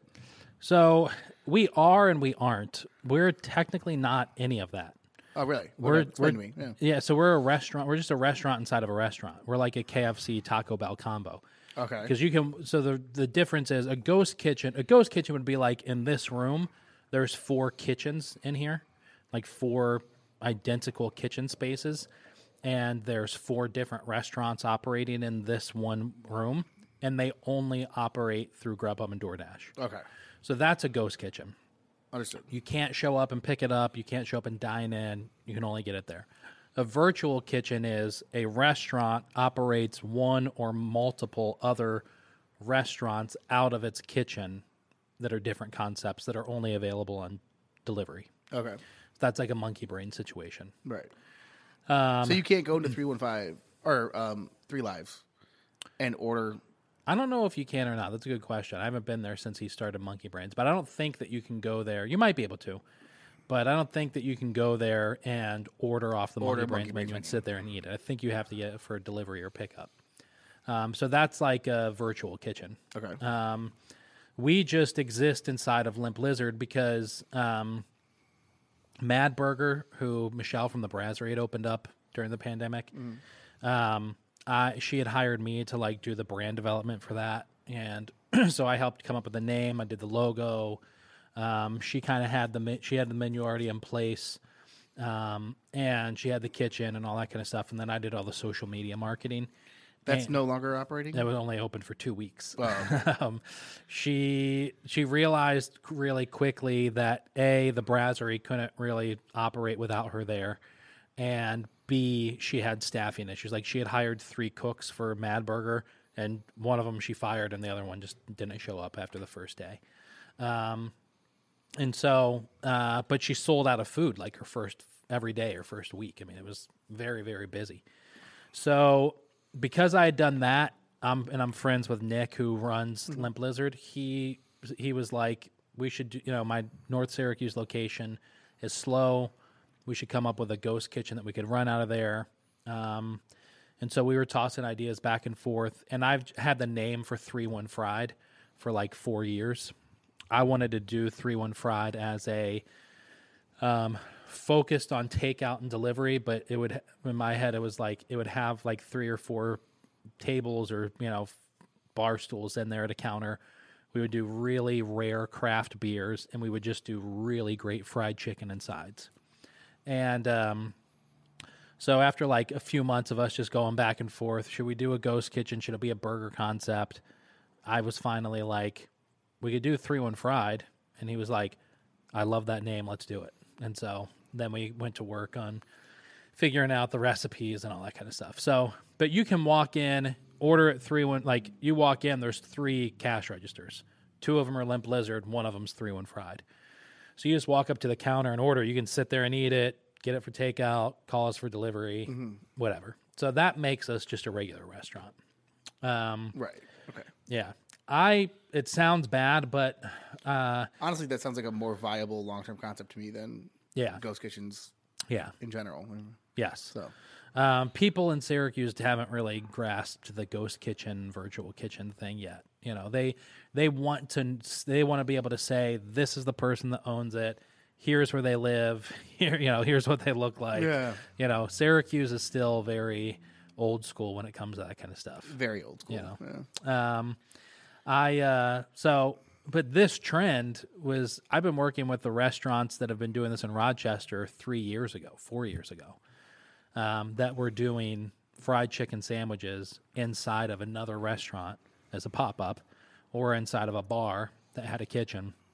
They started it four years ago. Wow. Um, we're just getting it in Syracuse. The argument could be made that SoFly started doing it out of X O, but uh, they, they definitely started before us. But the argument could be made that they were kind of that sort of a concept. Mm-hmm. Um, and they were. Can you order that there? Yes. Okay.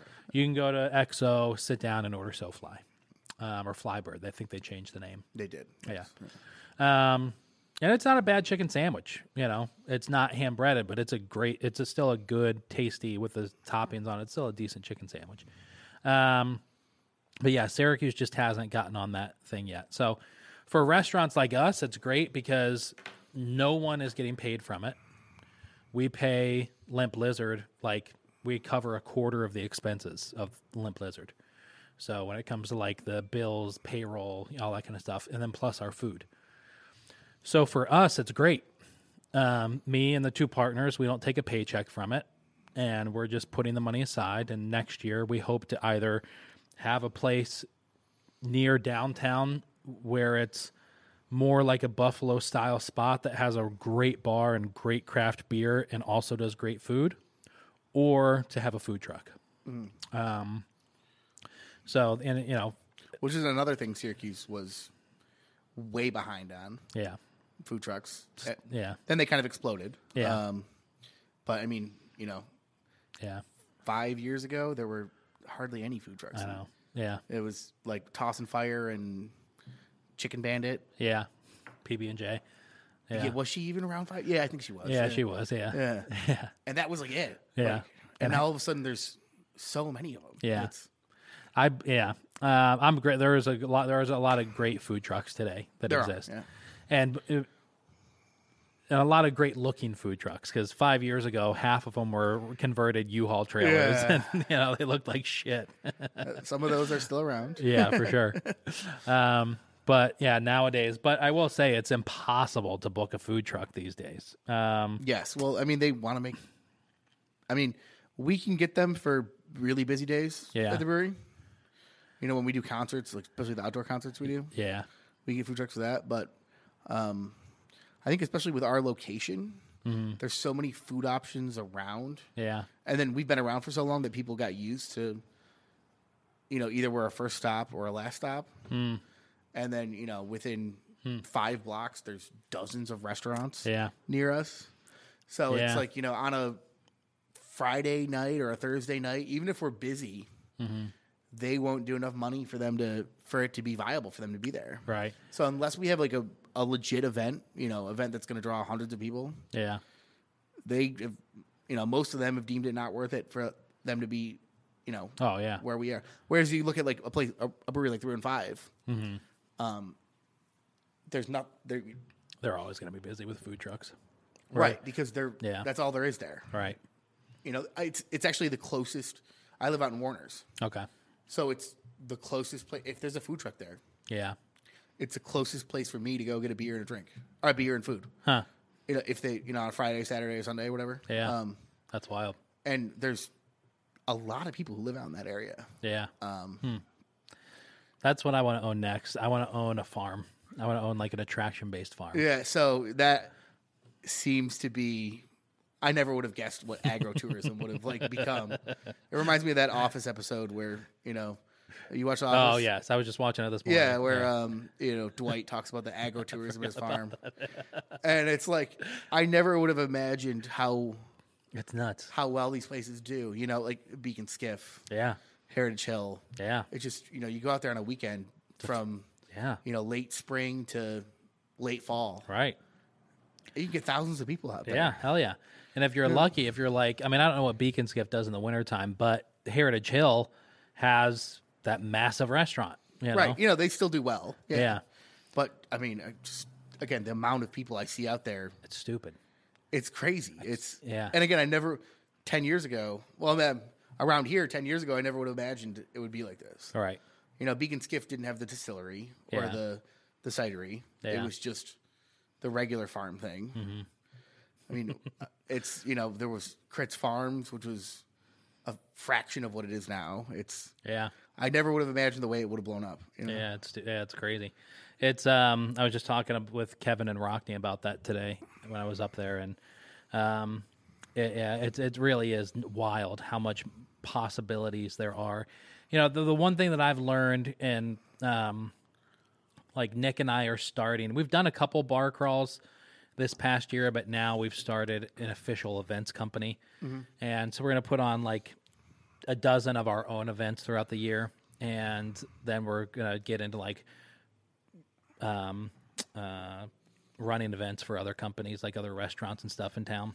But it's amazing to think now, like as the pro- as the progression of me figuring out how to make money in the food industry has gone over the last seven years. Unfortunately, I'm just now starting to get a tiny grasp on how to make money in the food industry. Um, it's like it, you need space. You know, well, you guys are doing it. You're building that event space, right? Upstairs, yeah, we're right? building.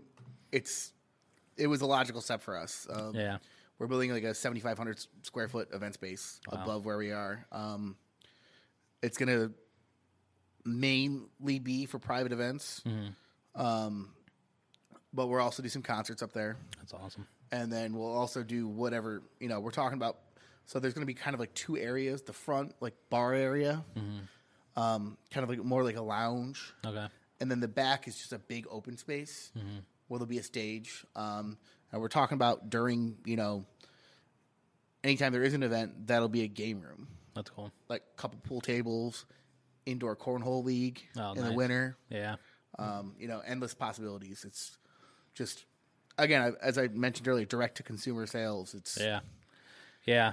It's, it's uh, I mean, so you, I mean, that's got to be interesting for you because you're probably the, the, of all the local craft breweries, you probably have the largest distribution of all of them.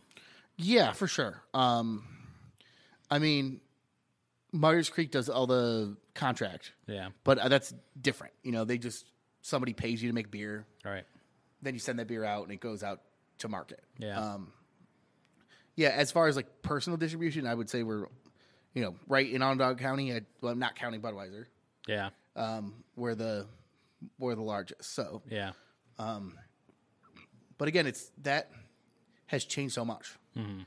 You know, it's I mentioned the tap handle rotation before, right? Um, but you know, we're competing against every new brand that opens. Mm-hmm. We're competing competing against brands that are coming to this market for the first time. Yeah. Competing against the national brands. Mm-hmm. Um,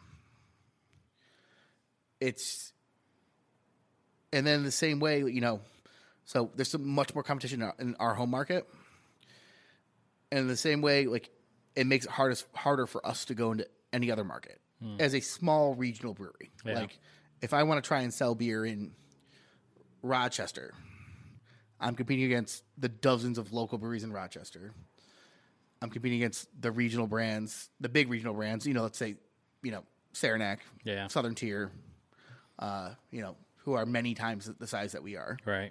Um, and then I'm competing against the national brands. Yeah. And it just, again, the margins aren't there for me to support a sales person in the area. Yeah. Like I would have to, you know, have to put a salesperson out in the area who'd have to sell fifty thousand C Es, uh, case equivalents, you know, um, just to break even. Yeah. Huh. You know, um, you know, to pay for somebody's salary and right. spend, you know, everything that costs to have an employee. Yeah. Um, so, you know, hmm. while we are available statewide, it doesn't make sense for us to put somebody on the road yeah. selling our product outside our market. You know, we have a, we have a sales manager who also acts as like a sales rep. Um, Jeff, you know, Jeff. Yeah. Yeah. Um, And it makes sense for us to have him in our home market. And he does make out-of-market trips. Mm-hmm. Um, but to put somebody on full-time to try and sell a lot of beer outside this area, yeah, the return on investment would is just – it's unimaginable to get there. See, I like uh, – my thinking has shifted because, as someone who's now buying and selling beer. Yeah. Um, because in my head, I'm thinking to myself, all right, I've got friends that I want to carry their beer. Like – Right. I want to carry as much Buried Acorn as I can. I want to carry, uh, you know, so like I want to carry Underground Beer Lab because that's an easy story. Even though it's wildly expensive, I can bring it in. I can be like, hey, you see that can over there? That's the hardest thing to get in Syracuse right now. Mm-hmm. And they're like, oh, really? I'll I'll take it. Um, so I'm looking for beers that like either they're friends of mine and I just want to support them, or beers that I, I know I can have a story to sell. Because ninety percent of the people that do buy beer from me, as they're standing at the cooler, I'm standing behind the bar going through can by can, selling, trying to sell them on each one, you know? Right. And so for me, I looked at when I was going through, like, we were a big OnBev buyer. So not big, we're the, probably the smallest account that yeah. they have, but they're smaller. Uh, I'm sure they're smaller. Yeah. yeah. But, yeah. uh, but you know, we buy, buy mostly from OnBev. And so I'm bringing in brands like, you know, Lake Placid, and, you know, there's a couple others, Adirondack Brewing Company, because in my head, I'm thinking to myself, okay, most people that are coming to the bar are going to be from Baldwinsville. Most of those people have already seen these brands. Like they've, they, they can go get Middle Ages and Buried Acorn and Willow Rock and Whom at Full Bore anytime they want in a short drive. I want to bring in the stuff. Or at a grocery store. Right. Right. Yeah. I want to bring in the stuff they have, like, they don't even know exists. Like, I brought in Ubu, you know, from Lake Placid or whatever yeah. it is, thinking there's a fucking dog on that thing, on that can. It's a short can, which sells better. Like, I'm going to sell this in no time. I bought, brought in like four cases of it. I think I've sold two cans, you know, and um, well, you know, Ubu used to be huge in this area. Really? Yeah, Ubu used to be like a like probably a top craft S K U. Really? Yeah, going back ten years ago or plus. Wow. It was on tap everywhere. Huh. It was um, interestingly enough, um, so Saranac owns that brand. Do they really? Yeah. So Lake Placid is only the brew pub now. Holy shit! Yeah, and uh, so Sarah, I think they were getting it. I can't. I think they were getting it contract brewed at Saranac. Wow! And then at some point, Saranac offered to buy the brand from them. That's wild. And so everything distribution from, at least with Ubu, I, I don't know about the whole Lake Placid brand. Yeah, but everything distribution is is owned by them. That's nuts. Yeah. So I I only know about them because I was up in Lake Placid last year for like a two day visit.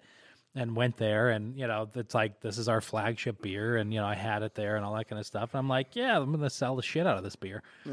and uh, and it's cheap, so it's even better.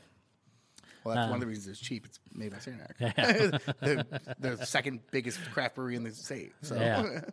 um, Tim has told me, uh, which I tell most of my customers now, um, is that uh, that is the that, that beer has a gold medal for the the beer that no one drinks. Uh, Um, and I tell people that, and I laugh, and they don't ever laugh at that joke. Um, but uh, it is interesting. We do get people that travel because, you know, at the bar out of Abbott's, they've got a, they're a Harvest Host site, so it's a place for people to park their R Vs for a night.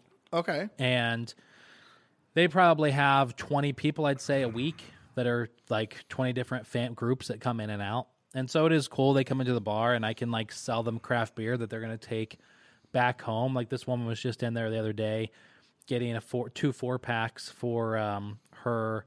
They're traveling around the country, but she has a beer club that meets in Cleveland where she's from.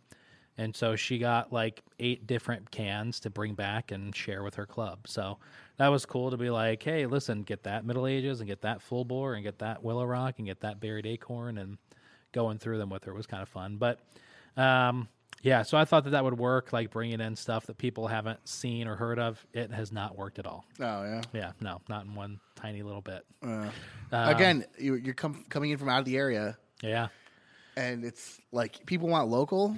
Yeah. Or they want what they know. So, like, to me, I'm thinking to myself, you'd probably have an easier time selling in Rochester because, hey, it's another craft brewery from New York State, and they're coming into Rochester, and you can get away from all the stuff that you've been drinking and try this new beer. There's just so many options, you know, yeah. in that are just from Rochester. That are good. And yeah, right. That are yeah. great. Every, I mean, there is tons of great beer out there nowadays. Yeah. It's, you know, tons of it. I'm right. not going to say there isn't bad beer. Yeah. Of course there's bad beer. Um, but there's tons of good stuff. And there's tons of great beer made in Rochester or the Rochester area. Yeah. We're a little lucky with that market. And like Western New York in general, in that we've been around for so long that we're known, mm-hmm. um, but we're not trendy, you know. Yeah. I mean, we, we our our trendy stuff. It's like, because of course we you know we, we try and keep up and do plenty of new stuff. Yeah. But to get the word out there in a market that we're not a major presence in, yeah, is really hard. Yeah. Um, and again, the amount of effort or money, et cetera, that would be to sell a significant volume there is just, it's not viable. Yeah. Um, How important is having Jeff? Very important. Um, he, you know, I'm running the business. Mm-hmm. I was canning today. I do, you know, I wear many hats. Yeah. You know, some of that is sometimes sales.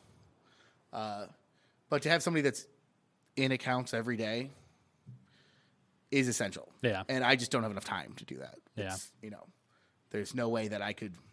Hmm. I mean, he visits a dozen accounts a day or more. Wow. And, you know, I can't tell you how many times people tell me, oh, he's the best sales rep hmm.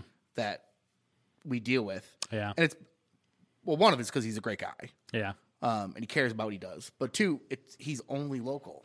Mm-hmm. You know, you, for a craft beer brand to have a beer rep that only does Onondaga County and the surrounding area, you know, the surrounding handful of counties around here, is unbelievably unique. Mm-hmm. You know, it's hmm. most local breweries don't have a craft no. rep. Yeah. It's, you know, it's the owners. Yeah. Um, doing it when they can. Yeah. Um, hmm. Or it's they're just relying on word of mouth or distributors. Um, or some of them uh, do have like a dedicated rep, but they're also doing like sales and delivery because they're self-distributing. Yeah. So, no, it's very important that we have him. You know, he maintains relationships. Yeah. Um, he um, opens up new accounts all the time. Hmm. Whereas, you know, if we were just relying on the Shein sales rep, who are selling our brand plus two hundred other brands. Right.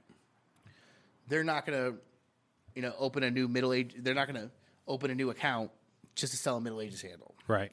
Where if he does all the legwork, says, oh, this account isn't, this account isn't even working with Shein. Hmm. Um, he'll go in there. He'll bring him the Shein paperwork. Hmm. He'll be like, this is who your sales rep's going to be. And does all the legwork to get him established Shein. Yeah. And then, you know, all of a sudden we're selling product there. Hmm. So, yeah, that's um, awesome. No, it's, he's essential. Yeah. That's the one thing that, like, talking so Limp Lizard last year tried to go for their beer their beer program. They tried to go completely local. Like, I think they had like two. They had I think they've got uh, maybe fifteen or twenty different tap handles there, and I think they had like maybe four of them were out of state or like mm. big ones. And and Nick was just like, all right, I'm just gonna this summer I'm just gonna go all in on the local breweries and see what it does. And he said it was a pain in the ass working with multiple, like the two big distributors, but then also having to work with all the individual breweries who don't who distribute, distribute. Yeah. You know? And so, and then some of them are delivering on Fridays, like right as dinner's starting. Some of them are delivering Mondays. Some are showing up on Friday and dropping off their small, their tiny order and saying, hey, I have to have a check before I leave here. Like, you know, and, uh, You know, and then some of them not, the self-distributors not picking up their kegs. He was just talking about how big of a pain in the ass it was. And so in my head, I'm thinking like, okay, so I need to create some form, some system through Eat Local New York where I can help restaurants get craft beer from local companies easier. Mm-hmm. And the more and more I thought about it, I realized that was a beer distributor. Yeah, that is exactly what it is. Um, and there are smaller beer distributors that have been successful yeah. opening up in other areas. Yeah. Um, it'd be tough for Syracuse. Yeah. Um, I don't. Yeah, it would be tough. But I think if imagine if there was one that just did like just did Syracuse and the surrounding areas, and just did Syracuse breweries. That would be cool. It'd be really uh, cool. Um, it would be challenging. I don't know if it'd be viable as a business. Yeah, you so, know, that's the no, not not as a not as a people have to get a full time salary. No, right. Yeah, not. It's like. I mean, uh, you know, running a beer district. I mean, there's a reason they they're charging you thirty percent margins mm. plus, which ends up being almost fifty percent markup. Yeah, there's a reason they're making you know so much money on your beer, and there's a lot of logistics, you know, cold, lot of cold storage, a yeah. lot mm. of chasing people for money. Yeah, a lot of law compliance. You know, one thing that's nice about us being with T J Sheehan, who's like our you know we consider an unbelievable partner to us. Like they, yeah, and they actually they do a they do a great job by us. I yeah, mean, of course we have our complaints. Right, who doesn't have their complaints about their distributors? Uh, but they you know we consider them a partner. Um, one of the best things is I don't have to chase people for money. Yeah, I don't have to pick up my I don't have to pick up my kegs. Right, um, you know even if they're not gonna you know do every little bit of legwork that I want them to do for opening new accounts. Because, again, they're servicing hundreds of other brands, too. Right.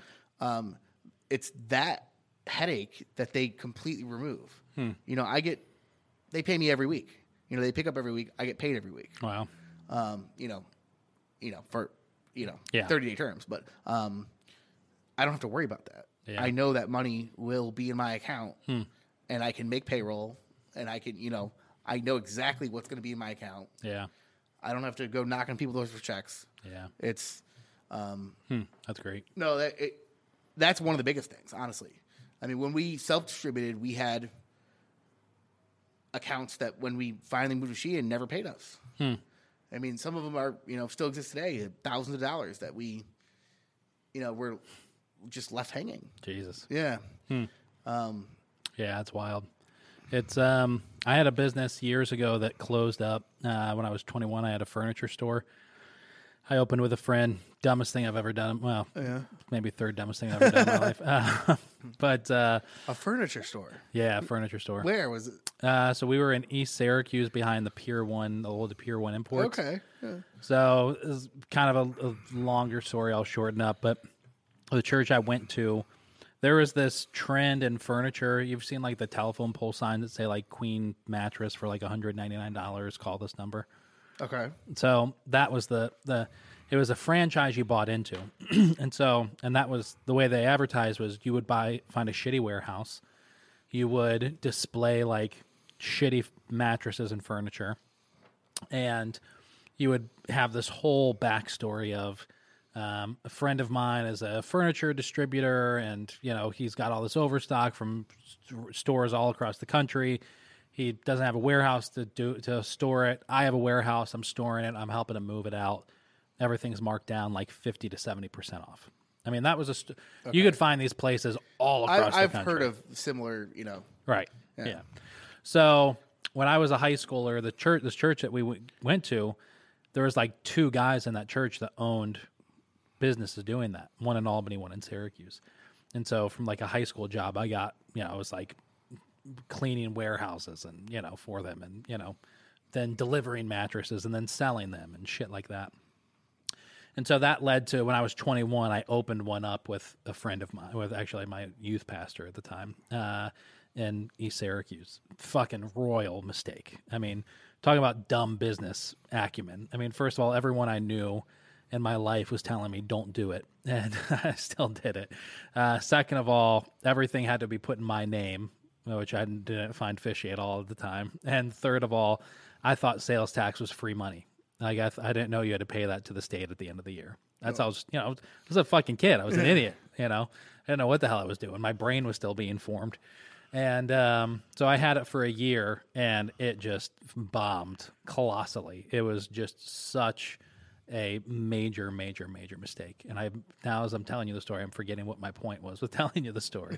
um, uh, oh, so, but when it closed, and it's a t- terrible story of how it closed, the business owner wound up being like the biggest, you know, shyster that ever existed. And for the guy who owned the franchise? No, the guy that was my partner. Oh, okay. All right. All right. Um, he was like forging my name on stuff. And oh, shit. It was like the year the iPhone first came out. And uh, at the end of the year, I was like going through our bank accounts, like pay the taxes. And I saw that there was like a thousand dollar uh, fee to like A T and T, like pay, you know, from our credit card for the business. And it was him canceling his service with the one account so he could go buy the iPhone at the other account. Or Uh, there was a day that he like made this big deal of, I want to take you to dinner. You do so much for the business. Well, the business paid for that dinner, you know, oh, so stuff like that. Which is all in your name. Right. Yeah, yeah exactly. Um, so at twenty-one years old, uh, a story I won't get into, but at twenty-one years old, I found myself eighty thousand dollars in debt. Furniture store was completely taken away from me, and customers that like were expecting their mattresses the next day, like vendors that we didn't pay. Yeah, you know, that we're expecting to get paid. And it took me a while. I mean, it took me a good eight years to pay it all off. But uh, I made sure every fucking vendor got paid back. Oh, wow. You know, I mean, I was not about to have one person say, Anthony Tringale never paid never paid me for this bill, you know. And uh, and that does still floor me today, even in the food service. Like, the ho- nothing that's happened to me, thank God, but the horror stories I hear of restaurants who go out of business and will go to their vendors and just be like, what do you want me to do? I went out of business. Yeah. I mean, and there's there's people who do it repeatedly, too. That's wild. I, I wonder how they get away with it. That's yeah. That's like it's, don't, I mean, obviously, as you know, right. Word spreads quickly through the industry. Yeah. And to hear that somebody's opened again. Yeah. And that it's did the same thing again. It's like, how are you offering this person credit terms? Yeah. It's, you know, it's it's a challenge that I face with like running Eat Local. Syracuse is a really negative market, and I've I've I've never seen a market of consumers that want and focus so much on negativity about a restaurant. Yeah. You know, like they want to hear and talk about every bad thing that happens. I've never seen a market like that before. Um, and even at, happening today. And, um, but I try not to post negative shit from Eat Local. If we have a bad experience at a restaurant, I don't want to talk about it. You know, I try not to. There's sometimes I will. There's sometimes, you know, I'll just be like, hey, listen, that I wouldn't go there. Um, there's other bet there's better pizza shops in town, you know, stuff like that. Right. I, I tend to be optimistic about places too. Yeah. You know, it's right. What does it do? What, what could does it do for you to talk bad about people? You know, right? You know, again, person to person. You know, yes, I'll be like, hey, this happened. Yeah, but I'm not about to want to be on Facebook Go on or Facebook. Yeah, and, and, yeah, yeah, yeah, into the Brewers Guild. Hey, just you know, yeah, yeah, yeah that's wild. Well, uh, all right. So we've been here for a while, but my last question is: if, if what's what's on the horizon for Middle Ages? What's on your radar of things? Well, again, the big event space. That's our yeah. our biggest thing we have going forward. Um, it's it is such a cool. You're gonna have to come see it. It yeah. is such a cool space. Um, it has this mm. industrial vibe, but it, it's completely like wood ceilings. Like it almost looks like a barn. It's a trellis building. Hmm. Um, That's cool. Yeah, um, it's part of a so we don't own the building. Okay. Um, so it's part of a larger project where the whole building is getting revitalized. Wow. So the outdoor space is going to be completely redone. Hmm. Uh, we're going to have a patio, a real patio, not wow. just like some yeah, you know, little space out front that we throw some picnic tables. um, it's that's what most of my time and stuff is going into right. Right now, it's just a planning for it. Yeah, um, that's cool. Other than that, I mean, always new beer. Yeah, always the old favorites. Um, hmm. Yeah, yeah, cool. Well, you said it all. Yeah, we've been here for an hour and forty-five minutes. Oh wow, it's been that long. Yeah, I know. Yeah. Thanks. Well, man. It was a pleasure talking to you. Yeah, uh, yeah, just it, yeah, just. It was like a nice conversation. Yeah, thanks, man. Yeah. Everybody go check out Middle Ages. Uh, anywhere beer is sold in Syracuse, you can find them most likely.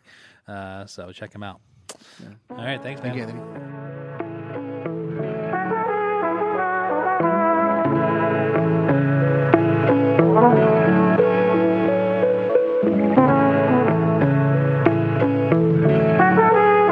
Well, there it is, folks. Again, thank you for listening to the podcast. Thank you for supporting us. We just, I so appreciate it. It means the world that there's people watching and listening to the podcast uh, every single week. And, uh, you know, if you want to connect with us online, eat local new york dot com, our social media channels, get an Eat Local card. Um, yeah.